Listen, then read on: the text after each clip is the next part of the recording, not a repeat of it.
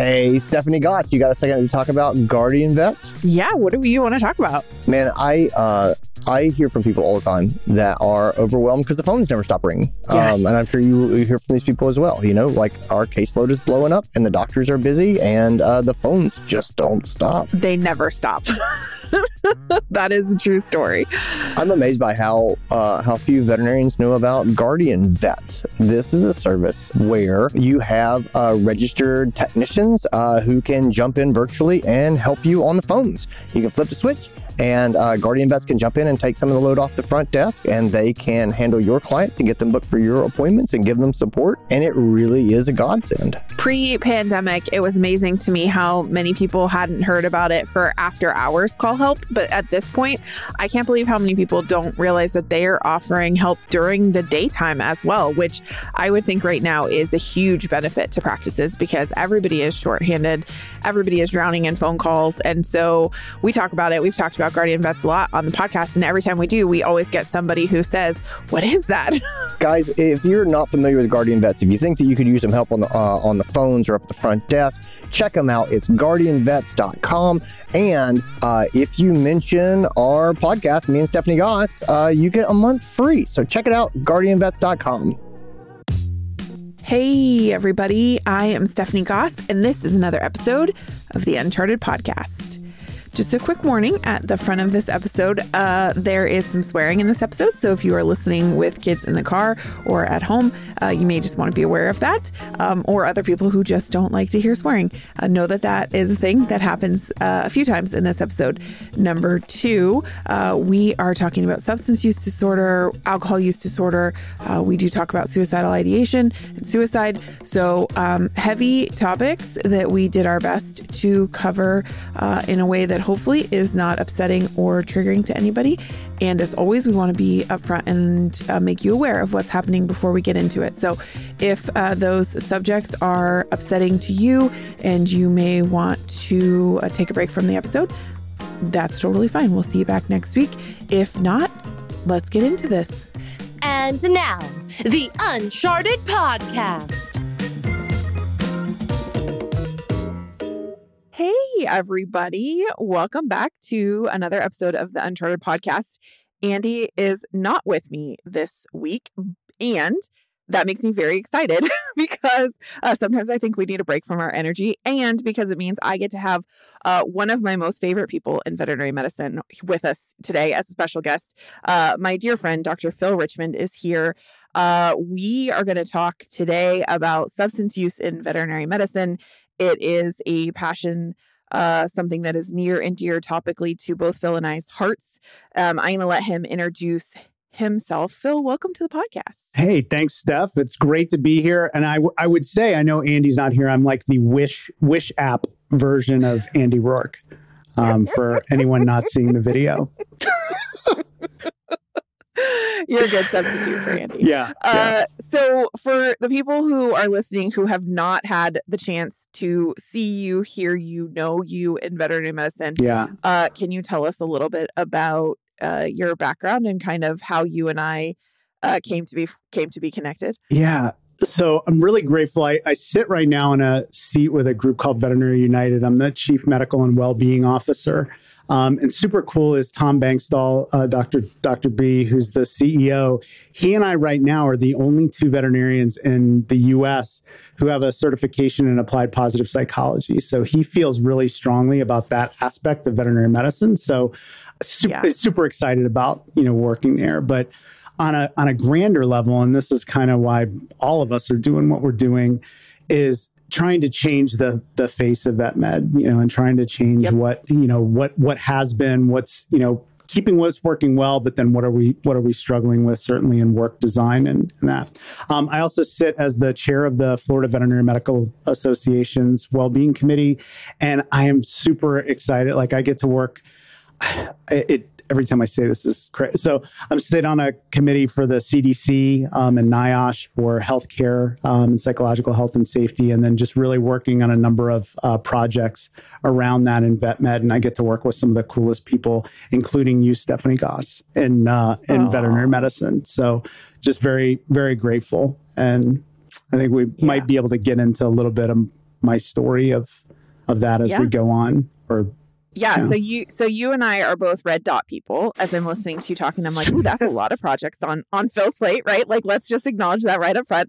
Uh, we are red dot people, and we bonded immediately. Uh, we, I think, probably within the first ten minutes of uh, talking to one another, we did the like jumping up and down, like, did did we just We become best friends right. kind of moment? totally because step brothers. we- yeah.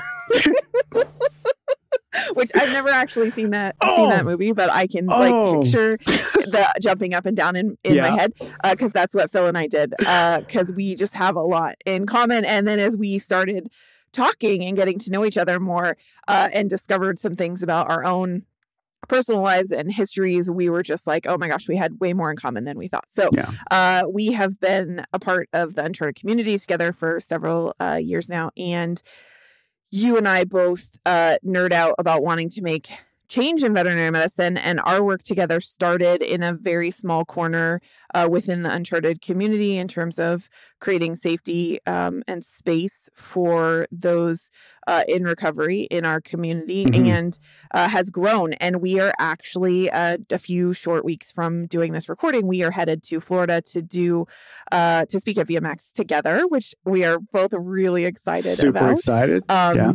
And if you're listening and you're going to be at VMX, uh, you should come say hi. I will drop our session info into the show notes. But uh, we are presenting on Sunday morning together with uh, two human medicine uh, doctors, and we're talking about uh, pieces uh, and facets of veterinary leadership when it comes to helping our people. Like when we know that there's a problem, how do we handle crises and support? And so we're super excited to do that. And as we were getting ready for that, uh, you and I have started. We have this uh, text chain where we see things uh, or we hear things. We have people ask us questions, Mhm. and both of us regularly get questions from managers, but hospital leaders in general asking, Hey, there's this situation happening with a member of my team, or someone I know is in this position um, when it comes to uh, substance use or alcohol use or mental health uh, challenges, and I don't know what to do. And there was um there was something recently that that came up. Somebody asked me a question um, because they had a member of their team who hadn't been with their team really long, um, and they have. Uh, by their admittance, been a, a pretty good employee. And then last week they uh, texted and said, "Hey, I'm just I, I'm not going to make it into work," and there was kind of no follow up and no details. Uh, and then a few days later, they uh, re- replied back to this manager that I was talking to, and were like, "Hey, I am actually in the hospital. Um, I overdosed last week, and I'm going to be here for a little bit, and I'm not sure what it looks like from here." And um, I thought it was great that this manager was asking questions, and in the group that we were having the conversation with, a lot of the response uh, and initial reaction from fellow managers was, you know, tread really carefully and let's look at this from a disciplinary perspective. Like they no called, no showed. They should just like, what is your policy on that? You can just dismiss them and get rid of the problem. And I immediately texted you. Uh, it was just like, this makes me see red. Um, and you and I had a great conversation. I was like, let's do a podcast about this because we get asked questions like this all the time. And I think it's one of the things that you and I are both passionate about, right? Breaking down the stigma when it comes to uh, mental health challenges, substance use um, Yeah. in veterinary medicine. And so that's kind of uh, the context of what we're going to talk about today. We're going to do, uh, we're going to talk about our typical headspace and actions in this specific instance. But uh, as I suspect, knowing Phil and I's conversations will probably meander a little bit along the way. right? right. so so let's let's start though with a headspace perspective. Yeah. So why does this kind of thing make both you and I see see red? And also how do we keep ourselves from just being angry about it? Like what what do we do about it? Why are Yeah. we here? Why are we talking about this in vet med? So absolutely. And the, the thing is, is that in the US, the stigmatization of alcohol and substance use disorder is significant. And that's that's Mhm. really where the crux of the issue comes up. Mhm. Is that we look at uh, you know, Oprah um, just just published a book, but there's a uh, there there's an excellent, excellent uh, psychiatrist, neurologist, um, and he says what we need to ask the question is instead of saying what's wrong with you is ask what happened to you. And some of the numbers that I wasn't aware of until I got involved in this is one of the things that we know is that in medical professions, medical professionals at a rate of 12 to 15% at some point in their career are going to have uh, be be uh, meet criteria for alcohol or substance use disorder. Mm-hmm. In in two, that's a huge number. huge number. And so if you don't know that number, we're not that you know that's more than one in ten. You know, is that we've we're out there. Um, mm-hmm. But mm-hmm. it's yeah. what do we you know what do we think about when we think about somebody you know who who's in you know when we term use the term alcoholic, you know that yeah. even that image that pops up sometimes is somebody with an overcoat you know, with uh, yes. you know, in the stigmatization of under the bridge, you know, drinking out of unable yes. to stop drinking, and that is not what uh, it can be. Some of us can go go to that place, but that is not what what it is. Many of us are, you know, intelligent medical professionals, and intelligence has intelligence, moral fortitude, and grit have nothing to do with alcoholism, alcohol use disorder, and substance use disorder. It is not a moral failure and that is that is the thing you know it's a it's a mental condition that we have and so it's really how do we frame how do we frame it in the first place? And i just love that reframe of what's wrong instead of asking what's wrong with you compassion and saying you know what happened to you. And yeah. go ahead stop. I, I think i think that's i think that's huge right? Because uh, the the stigma the starts mm-hmm. with the mental image right like when you when you ask somebody and i think that's why these questions make me see red is because the the answer for most of us just as humans is we have been conditioned as a society to look at substance use uh, disorder alcohol use uh, disorder mental health challenges as other people right as mm-hmm. as a, a problem that couldn't affect us that happens to other people in this like dark and shady and nefarious kind of way and the the picture that comes to mind is uh, is a very negative one and so mm-hmm. we start by already being biased in our thinking because of the stigma that surrounds it and so right. when there are challenges in our own backyard and i i love that you um I love that you brought up the uh, medical professionals because that's huge, and, and we are a part of that mm-hmm. uh, as as veterinarians. And um, we also know that that on a very very broad level, I think the most recent numbers that I saw are, are, a little bit older at this point. They're from 2017, but um, the Substance uh, Abuse Mental Health Services Administration um, does a does a survey, and the 2017 number said 20 million Americans, yeah, 12 and right. older, had been impacted by substance use disorders. That's statistically a staggering number. And so yeah. you and I were talking about the fact that when we when we talk to people and you were saying when you lecture you actually ask the question how many people have been uh you know impacted or know someone who's been impacted and and and hands lots of hands in the room go lots up hands most right? hands yeah and at the same time when it comes to a leadership perspective when i ask the question hey have has anybody you know have have you ever had someone who's been impacted by this in your practice? I see so many leaders say no and i think the answer really is yes and they just don't know it right? It didn't impact work. It was it was a secret. Um and so i mm-hmm. think for me a big part of the stigma is to look at the perspective that like not not normalize it in the sense that this is okay but normalize it in the sense that this is happening and it impacts a vast majority of us and we have to start yeah. to talk about it. And like you said is that it was a secret you know and then we ask ourselves why why is it a secret? Why is it a secret? We there was a study that just came out you and i were talking about it just just recently is in september of 2022 uh, there was a survey that came out one in seven physicians, one in seven physicians admitted to consuming alcohol or controlled substances at work. One in seven. At work. At work. That's at work. More than one in five say that they consume alcohol or controlled substances multiple times per day. So, and then in 2017, there was a, a survey done by the Mayo Clinic And they had, it was a robust survey. They had, I think it was about, think 7,500 physicians, 7,400 physicians answered this Mm-hmm. survey. In that survey, just alcohol is what they were talking about, just alcohol. 12.9% of male physicians and 21.4% of female posi- physicians met criteria for alcohol use disorder. Almost one in four, you know, of us, one in six to one in four, you know, meet criteria. So why in the hell are we not, why do we not talk about it? We also know, and talking about suicide, just to, to give a warning, is that 50 to 60% of suicides are have alcohol or drug relation to it.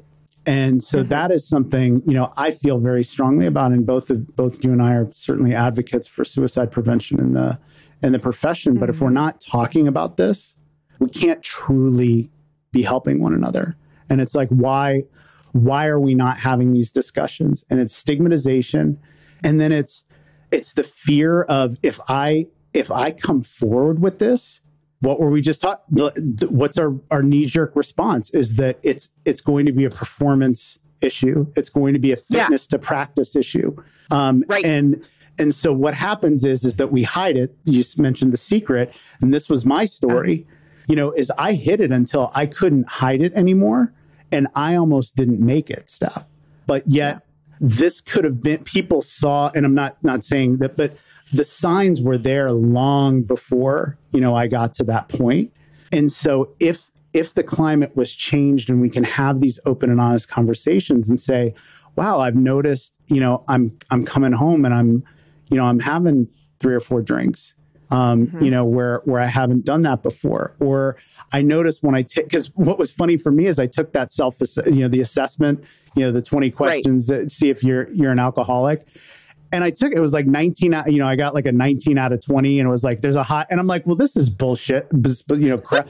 you know, I'm like, because if this was true, I don't have a problem. I'm not have a problem. I'm in I'm I'd be doing falling down at work. I'm doing right because that's I started moving the goalposts. Is I was like, Yeah. I can't have a problem because, and that's the old rationalization. You know, is that Sure. I don't because I don't want to be viewed as the person in the overcoat with the bottle Right. in the bag under the bridge.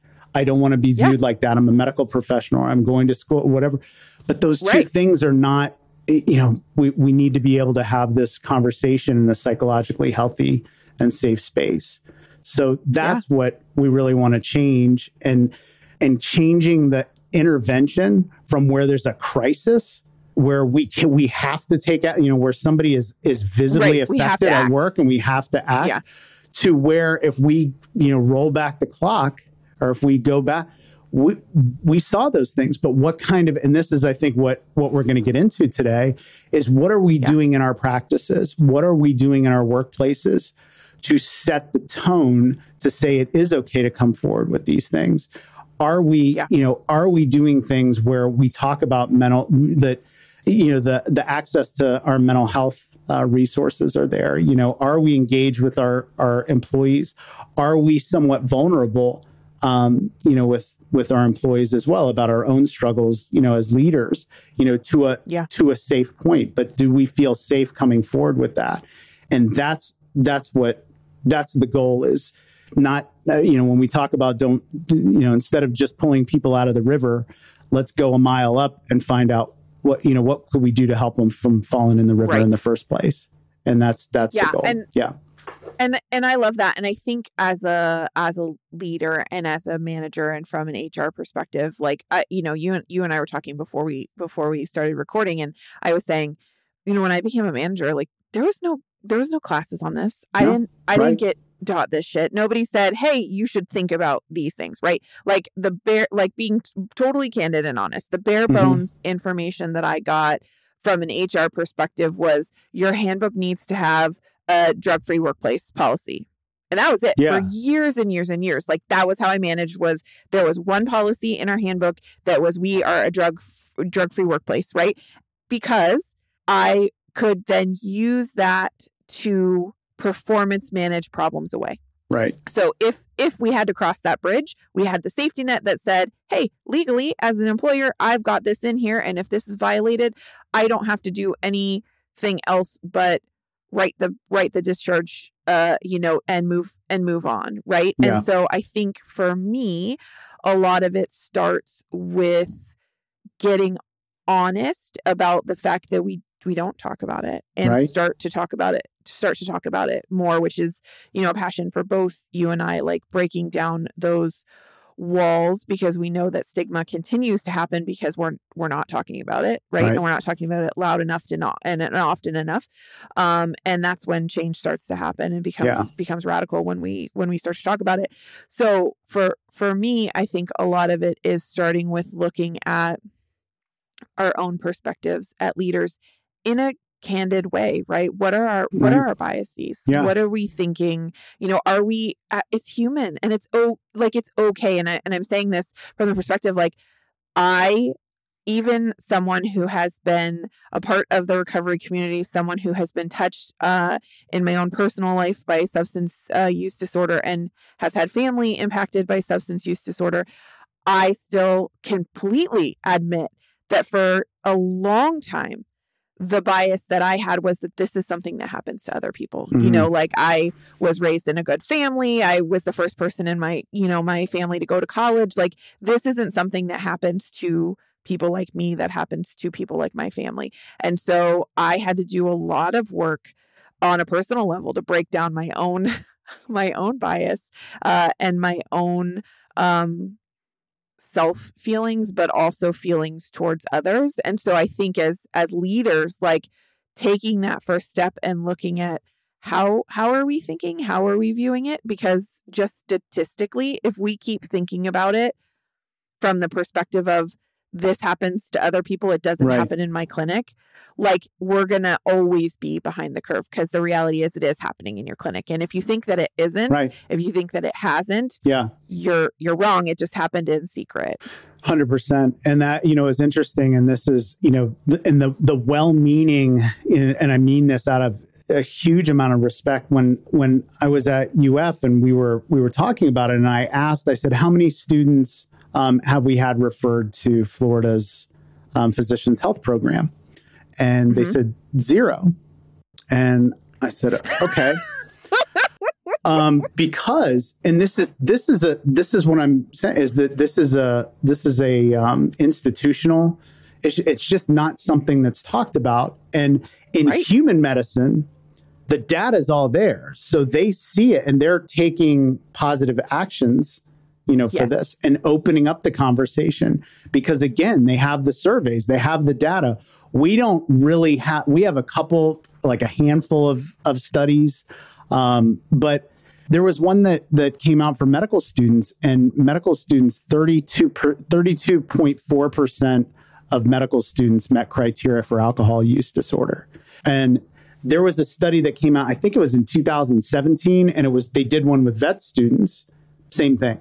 And Yeah. so, and this, and I'm I'm just saying vet students like this is to everybody in the hospital is is affected. Right. Just you know, it's not Right. it doesn't alcohol and substance use disorder doesn't go oh i'm just going to affect accountants you know like or Right, what right. it's uh you know it's it's that we are human beings who were taught Yes. to do the job of veterinary medicine so we as human beings have things that happen to us that put us at a higher risk of this being there and that was something that i thought we might we might step into too talking about adverse childhood experiences and trauma informed workplaces if that feels right Yeah. Yeah, I love it. So I I think um I think that is a good segue for us to kind of talk about like what are some of the so so we recognize that there are problems, right? We recognize that there there are challenges and usually for for most of us as leaders, like we're f- because it there still is the stigma because it is secretive.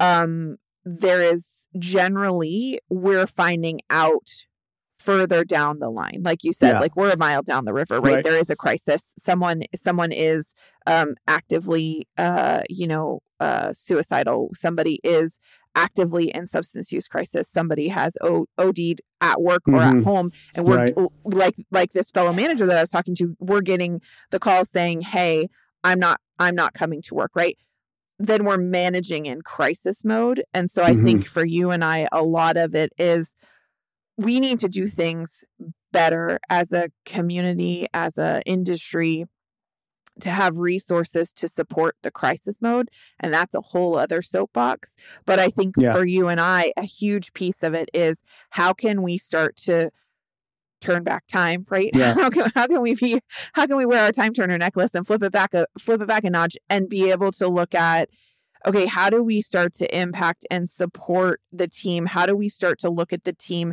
as human beings recognizing that this Yeah. uh, is something that impacts a, a vast majority of the american population? How do we start to do things to create a safe space in our practices where people can be human where someone can say hey i need this help not necessarily like I mean, I'm, I, you know, you and I are both the kind of people that we might go up to our manager and be like, hi, I am in recovery and I need to go to a meeting today, right? But recognizing that not everybody is, is going to be able to Right. have that Right. forward, uh, that forwardness Yeah. and how they address it with their management, but creating the space where if somebody on our team says, hey, I need to go to medical, I need to go to some medical appointments over the next couple of weeks Yeah. and I need to flex my schedule to make that happen where Right. we create this culture of safety where somebody can say that and we're going to support Yeah. them instead of being like, well, we've got patients to see, I need you here, right? Like, how do we start to look at people as humans? And um, I think you're, you have so much to share in in that arena. So let's um maybe let's take a quick break here and then we'll come back and we'll start to dig into some of the action steps like what are some of the things that we can do as leaders Yeah. what are some of the processes that we can put in place? How are ways that we can support and educate our team um, to be seen as as human beings first, uh, and veterinary professionals maybe second? And how do we support each other in that regard? Does that sound like a plan? Perfect. All right, let's take a quick break. Hey everyone, it's Stephanie, and I just want to jump in here for a quick second and say Happy New Year. I am hoping that in the new year, you are thinking about spending some of your CE money and coming to join our community if you're not already a member. We've got all kinds of great things happening in the community regularly, and one of the big benefits of being an Uncharted member means you get access to all of our monthly workshops at no additional cost. But if you're like, I can't afford to do membership right now, but I would love to get in on some of the things you're doing, head over to the website at unchartedvet.com forward slash events because we have got a rapidly growing calendar of all of the things that are coming in 2023. Andy and I are kicking off the year with a three part Start the Year Off Right uh, workshop series in January and February, and we would love to have you join us. You can come for one, you can come for all three. You do you, but we would love to see you there. And now, back to the podcast. Okay, well, we are back. And I think so. You know, we talked a little bit about the headspace, and a lot of it is about just acknowledging the stigma and kind of doing some self reflection and some looking at how we're approaching things. And it's it's funny because I get asked questions a lot, like this like this question from from this fellow manager, and my first response always now and it wasn't always this this way but now my first response is if you had a team member text you and say i'm in the hospital i just found out i'm cancer i have cancer what would you do Right. because the response to that right should be no different than the response for any other reason that somebody's in the hospital the reason shouldn't matter but it does because as a society we there is stigma and there is judgment and we look at somebody who has cancer as holy shit that's not something they could control like for them Yep. this happened to them Yep. right and we don't afford that same outlook to people who are who are um, having mental health uh, challenges or crises or a disease we don't afford that to substance use disorder or alcohol use disorder. Um, we look at it as they are in control of this this is their fault and so we look at it very punitively. And so i think the first thing from an action step perspective after we do some self-reflection is start to look at how can we we have a incredible power to teach our team that our first response is as fellow humans and is one of empathy which Yeah. is you are you are hurting you are in pain you are in the hospital. Like how can i support you? Can i mm-hmm. you know can i can i send you know can i send you food? What do you what do you need? Right? Because it's no it's no different.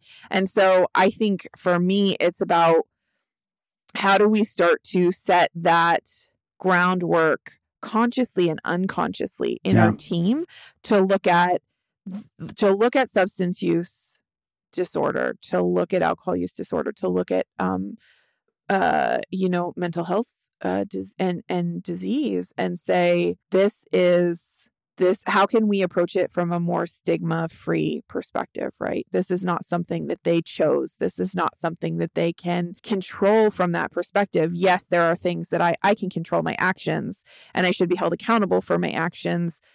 And at the same time this is this is disease process you know? And what would we do if one of our patients had a disease?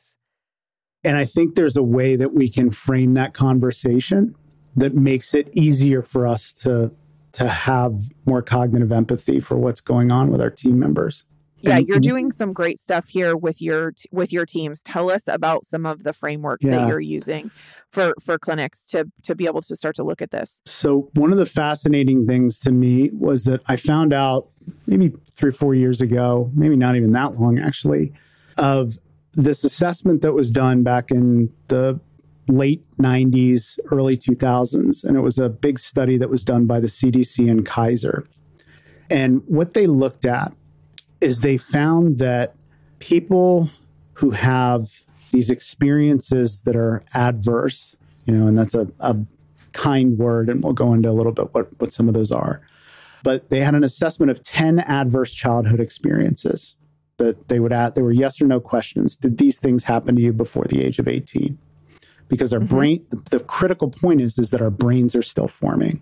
And that is what from a from a, a neurobiology and pathophysiology point of view, it is it is genuinely fascinating although these things happen to me, to know what happened in my brain when I was eight, nine, ten years old that set Sure. the stage for some of these things that came up later in life.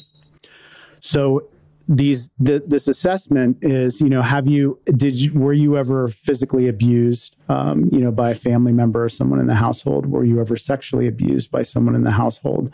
Were you ever verbally abused? You know were you ever felt to feel like you you weren't loved? Um, were there was there often not enough money to pay for food? Were did you have a family member who had an alcohol or substance use disorder? Did you have a family member who had a mental illness? Did you see violence in the home um, did you have a parent who was uh, incarcerated? Those types of things. What they found and this is this is amazing is that if if you had four or more of those experiences in childhood you are seven to ten times seven to ten times more likely to have an alcohol or substance use disorder. You are 6.8 times more likely to have anxiety. Um, you know when it comes to depression five times more likely to have depression all of these things are, are connected. And then we talk about suicidal ideation. 10 times more likely to have suicidal ideations. 37.5 times higher rate than someone with zero aces to have attempted suicide. So if we had any of our patients have risk factors that gave us those kind of numbers as clinicians as veterinary professionals we would do everything that we could to minimize those. Now yeah. We're in a position in the workplace that we can't minimize those but i want to want to let everybody know is that 12.5% of americans have four or more of those. So not just in the workplace but think about the so people that we work with we, we we're Right. sure they have people we interact with. clients clients that have Yeah. it that act in a way sometimes that we don't we don't like that it's it's learned behavior you know that that kept them kept them you know protected when they were children. And i i really came on to that when i got some bad feedback. I was like damn it i act like i was 10 years old and it was like this light bulb went on and i was like damn it it, it, is. Like that's part of it. And so neither one of us are mental health professionals. Um, this is just Yeah. you know an observation on this. So it just was fascinating to me. And so what we we ended up seeing at, at the practice that i was at before is we had uh we had someone who who went through had an issue with feedback and i was very vulnerable and open now i wouldn't from an hr perspective i'm not going to necessarily recommend doing this so caveat I'm gonna stick Yeah, my la, fingers la, in my ear la, for a second. la. La, la, la, la, But- we at our practice we we were very intentional about psychological safety and vulnerability and support Right. and so i said you know i i felt the same way and i said what was interesting is that you know i had taken this assessment and had this and everybody in our clinic up until well not everybody in our clinic the medical team up to that point we had all taken this ace remember four or more you get all these things. Six or more Right. which i have six out of ten six or more we potentially will on average die 20 years earlier um, than the Right. general pop or people with zero. But all these manifestations come up. Our average in our medical team was six and so it fundamentally changed how we interacted with one another And you have a small you have a small team. You do, you don't have yeah. it. You're not Yeah, talking was- about working in a hundred person hospital, right? right yeah this right so this was you know maybe we had uh 10 you know 10 people in the medical team Because I because I think for a lot of us when we think about it and we think about this again, it goes back to that this happens to other people. I- Right. this is why I love this example Yeah. from from you is like we think, oh, okay, in a you know in a big hospital where they have a hundred people, maybe. A, a lot of the people on your medical team, this could happen to Yeah. you, right? When we think about we're a small practice and there's, you know, there's 10 of us or there's, you know, eight of us, like we couldn't possibly have those numbers statistically. And that's what I think for me, it was Is so impactful in, in hearing that. Yeah, absolutely eye opening. And so the other thing that's interesting, so we know my story. So I'm in, you know, I've been in recovery since 2008, but I was on a podcast with a, a PTSD specialist um, that works with with veterans and and first responders and and that. Mhm. And so I was talking about my my initial burnout, like when I was working, you know, on my days off, I was working and I was doing all this. And she goes, "Welcome to another trauma response." So the the same behaviors that help protect it, because the you know the the alcohol and substances helped, you know. I mean, they were they were a way to change the the chemistry in my brain, and you know, for me to deal Sure. with that anxiety and the other things that were going on. However, overworking, workaholism, you know, workaholic being a workaholic, those type. But Yeah, what happens Staying is we, 10 but what happens- night in the right. practice. we reward it, and we're not watching out for those people. And damn it, they're like those are you know our our superstars. Yeah. potentially are just manifesting it in a different way. And we got to watch out for them Yeah. too. And that's where what we're going to get into next is how do we how do we then have those discussions? What are we doing structurally as a practice to set the foundation so that these conversations can potentially happen? Not necessarily talking about ACEs, but just mental health in general and and normalizing the discussion around mental health, normalizing, you know, taking time off, normalizing utilizing our EAPs, you know, normalizing utilizing what we we have at our disposal, and then hopefully we can you know we can be a mile up the river and you know help our folks so that we can have these discussions so that we don't have a fear that I'm going to get fired or I don't have a fear that this is going to happen and as a manager my only option isn't creating a performance you know improvement plan um, with with the thought that I'm probably going to fire this person in three weeks because they're not because if nothing changes, nothing changes. Like we all know, like Right. if there's no intervention, and I can't change me with the same brain that got me into it in the first place. Like Right. you know, you can't just tell me stop doing X because I it's hardwired in my brain. Like I need help Right. to do that. So yeah, And I'm so glad that you brought that up because that is one of the things that is really it's hard for me to see and I see it every single day.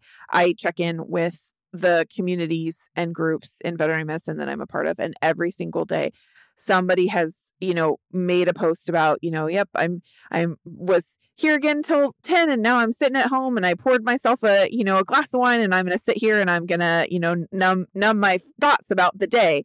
And we normalize that because generally the responses are, you know, cheers, I'm sitting here with my glass too, right? Like there are there are the yeah, but we took care of the patients Yeah, but yeah, but yeah, but. Yeah. And I think that that for me is uh one of the most important uh pieces is to not overlook those things that are not overtly uh negative Mhm. and and we don't know this is an area where we don't know what we don't know and i'm glad that you said you know neither of us is is a mental health professional and this is where like i as a manager had to lean into to educating myself to Yeah. learning from the HR perspective, certainly, and from the um, you know legal perspective, as a as a business person, as an employer, what do I need to do to to protect my people, to protect Right. myself? All of those things are valid, but also doing some education um, about just in general what is what is trauma. You know, learning about learning about tools and resources like ACEs, learning about psychological safety as a as a you know topic, and I think we've come a long way in veterinary medicine in some ways towards opening our mouths and starting to Mhm. have these conversations but uh not not far enough so so let's talk specifically about some of the things that you uh you know are super passionate about and things that we can do as leaders in our practices to start to open the doors to the conversations and we're a mile ahead right like we're looking at before we know that there's a problem Yeah. what are things that we can do to open the door to the office so to speak Right. and have have the honesty and the vulnerability and the safety for our teams to start to talk Right.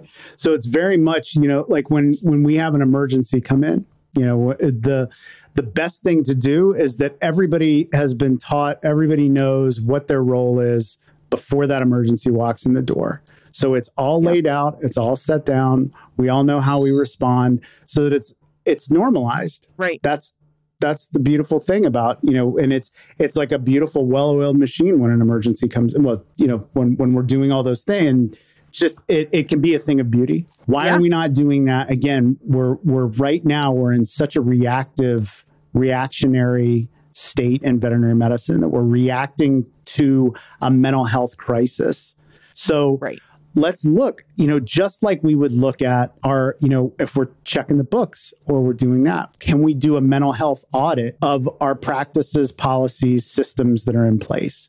And so that's that's what, you know, what we can do. You know, we can and what is so what does that what does that look like yeah. So we can start asking ourselves just some fairly straightforward, simple questions. What's our practices mental health policy? Oh, we don't have one. Let's look okay into what let's start there yeah. So let's Right. let's say, okay, what are what's the vision? You know, what do we envision that to look like? You know, what what would we want if we were in that spot? What would we want within the you know the realm of HR? But there are options within Right. that realm that we can do to support to support people. Are the Yeah. main the, so there's there's a whole the U.S. unfortunately is about five to ten years behind every other civilized country in the in the world when it comes to yeah not surprising um, but Canada, so I'm certified um, for the uh, psychosocial risks and uh, psychological health and safety process that is the Canadian standard. And then I work with a, a big group in Australia, um, who's one of the Yeah. one of the leaders in workplace well-being.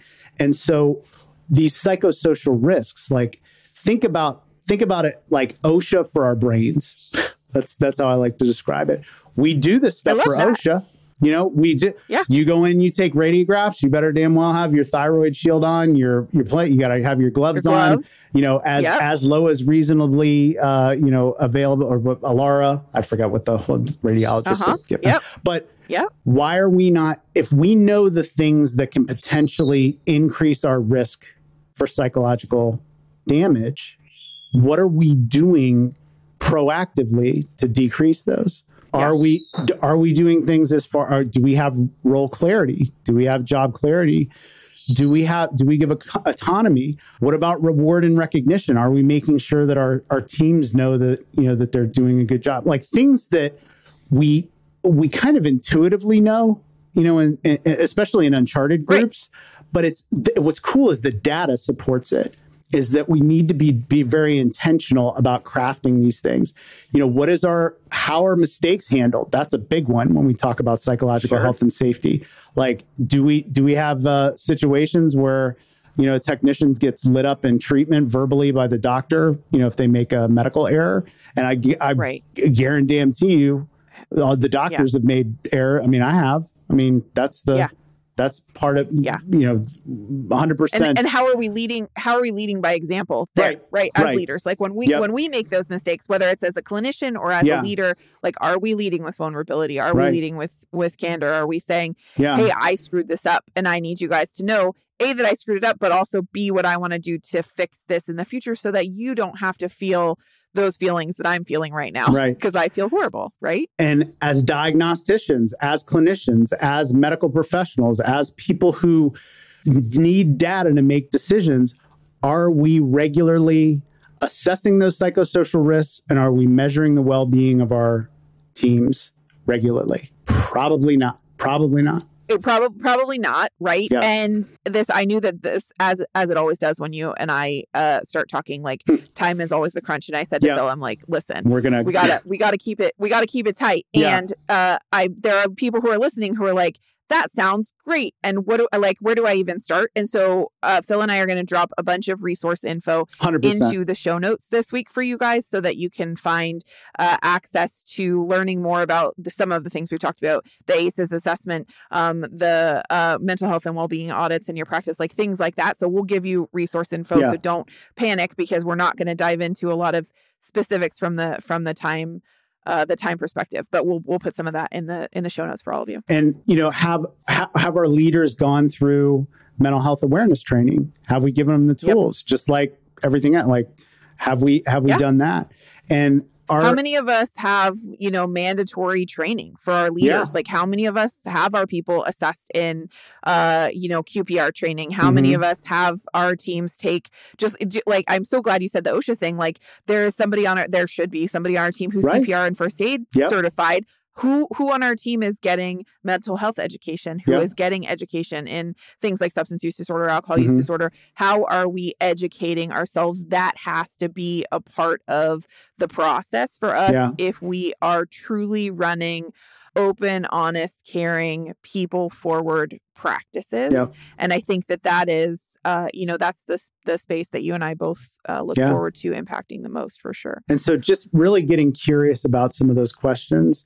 And, you know, do we, if we have an EAP, m- most, most practices have one and they don't know how to access Uh-huh. it. yeah or what's in, or what's included Right. And so, and is that information, you know, on a regular basis kind of put out? So it's not, hey, we have this EAP. What the hell does EAP stand for? Okay. What is, what does that mean? Like really going over what the benefits are during, during a team meeting. And do we, Yes. do we address those things regularly? Do we feel that that's important enough to put on our regular team meetings? Yeah. Do we have a, you know, well-being update? Do we have a psychosocial risk update? Like are, are we are we putting those things on the agenda to talk about? I love that. And I think one of the other things that as leaders that we can think about is, you know, Andy and I talk a, a lot about uh, employee assistance programs and EAPs on the on the podcast, right? But Mhm. going beyond that, when Yeah. I sat down to think about this, and I was thinking about like, what are some of the things that I learned about in my own journey? You know, thing things that wouldn't have even occurred to me Yeah. as a manager to ask like what's included when we are providing medical benefits for our team what's included in those benefits are we are we um is it included for recovery support services? Can somebody go to inpatient treatment or outpatient treatment as part of our medical health uh, plan? What is their access level to uh, meds to treat substance use and manage uh, addiction? Are they wildly cost prohibitive if the insurance doesn't cover it? You know do, does our medical services offer alternatives to uh, for pain management like chiropractic or uh, acupuncture or physical therapy basic things like that that are a part of the benefits that we already offer to your point about the eap it's the same with medical benefits we Yeah. can be asking those questions not only knowing the answers to those questions but making sure that we're highlighting that information for our Yeah. team so again they don't feel secretive about it. You know, I make no secret in my practices now. Like, I don't take meds unless I absolutely have to. Um, and so, one of the questions that I always ask an employer is, what does the medical plan look like? Does, you know, I've been using acupuncture to help control uh, pain for years. What does acupuncture uh, or chiropractic coverage look like? Asking those questions so that it isn't a secret, so that it isn't something that I feel uncomfortable having to ask about Right. thinking uh thinking about those things um the other thing that became a, a passion project for me is how can we help make the community better and and decrease risk factors especially when it comes to substance use Yeah. um i live in an area of the country that has really really high uh, opi- opioid use, um, Yeah. and we're up we're up near the Canadian border, and we have uh, it's a systemic issue here. And one of the things that I got really passionate about was can we, as as someone in the community who dispenses drugs to our patients, can we get involved in drug takebacks? Can Yeah. we get involved in pharmacy blue box pro- uh, Mm-hmm. projects where the community can bring back meds, no questions asked, and Right. dispose of them safely in conjunction with the DEA so that we help limit some of the risk factors, not only for our team members in terms of our own making our own homes safer, but making the homes safer of our clients and our friends and family in the community. So things like that that we wouldn't even necessarily think of that really impact how we're showing up for our team Yeah. um, as as leaders and thinking about them as whole whole human beings Yeah. and not just the person who's showing up to clock in and do the work for Yeah. us. And I'm a bit, you know, and I, I would say if there's one one kind of big takeaway of like where to focus is that Uh-huh. I love the concept in this group that I work with in, in Australia is very, very big on this concept, which is a, a me, we, and us. So there's individual responsibility and individual things. And this is where I think human medicine kind of got down the road of really pushing resilience training. Resilience training is excellent. Resilience training, individual resilience training will not fix systemic problems. However, Sure. what you know, what makes up, and then when, when we talk about the me part and the we part, the me is the team. What makes up a team is individuals, obviously. So we need Right. to have people that can then can, and then on a team level can we create a situation where i feel comfortable you know admitting a mistake to you or i feel comfortable having a discussion with you and you're not going to judge me? And some of those resilience factors go into the the psychological health and safety or the psych, uh, psychological safety of a team. And then on top of that then organizationally is that things that are out of the hands of the employees. What are we doing as leaders and as organizations to facilitate these things? Are we doing our mental health audits? Are we looking at you know P, is everybody taking their pto are we you know Yeah. are we measuring well-being? Are we measuring burnout you know in our our team members? Like what are we doing you know in that level? And all of those things actually have to come together to create the as stephanie goss's term that i know she loves unicorn veterinary Unicorn prac- practice. yeah I love it. And I would say, as I'm listening to you and I'm Yeah. thinking about the moving from me to we to us, right? Listening to this, I suspect that there are some people who are like, holy hell. Like, this is so much stuff that I never even thought about. Yep. And where do I find time for this? Where do I put this on top of the million other things that I Mhm. have to do as a as a practice leader, as a business leader, right? And I think the thing that both you and I are in firm agreement is, you know, this is not a if you were going along your merry way and you had a drug if you were me in my early career and you had a drug free workplace policy and that was that was it. That was that was all you did. Like that was the box you checked. You're not going to be able to go from that as zero to 100 miles an hour overnight, right? Like Right. recognizing that this is a marathon, not a sprint. So Right. pick pick one place, Yeah. right? Whether it's uh, starting to do some audits with the team, Yeah. starting to do um, building.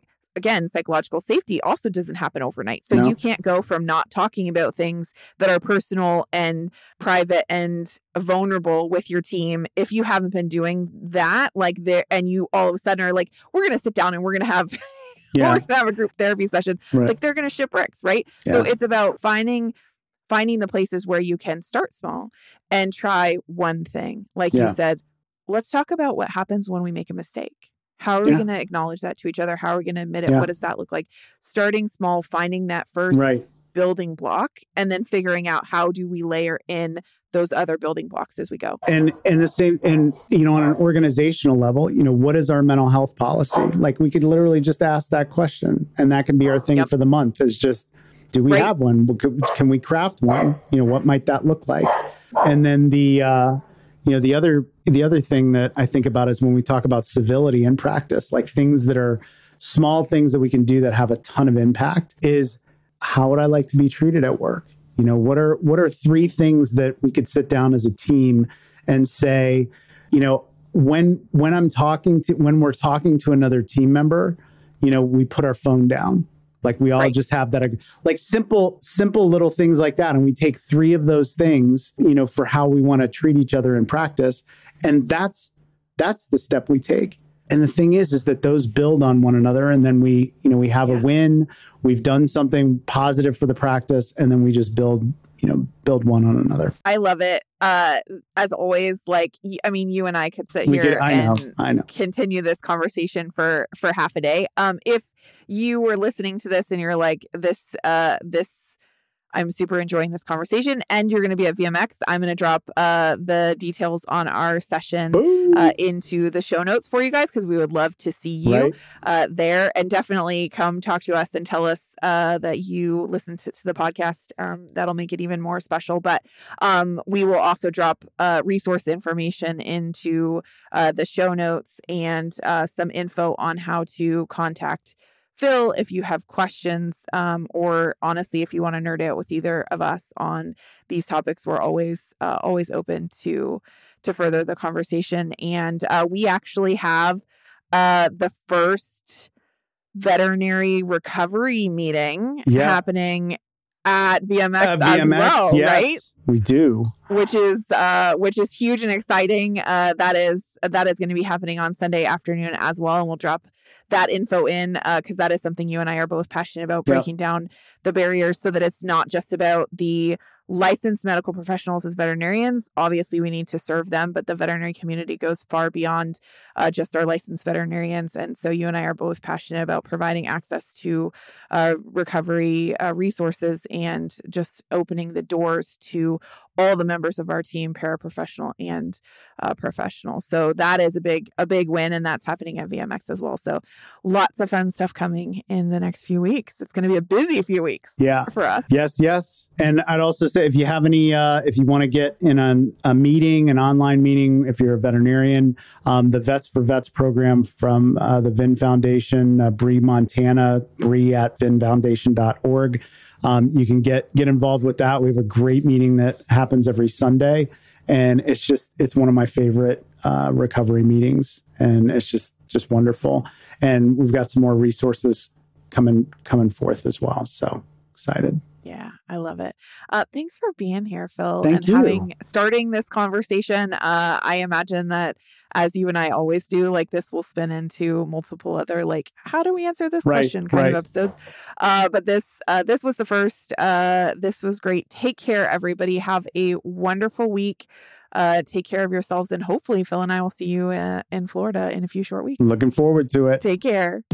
Well, gang, that's a wrap on another episode of the podcast. And as always, this was so fun to dive into the mailbag and answer this question. And I would really love to see more things like this come through the mailbag.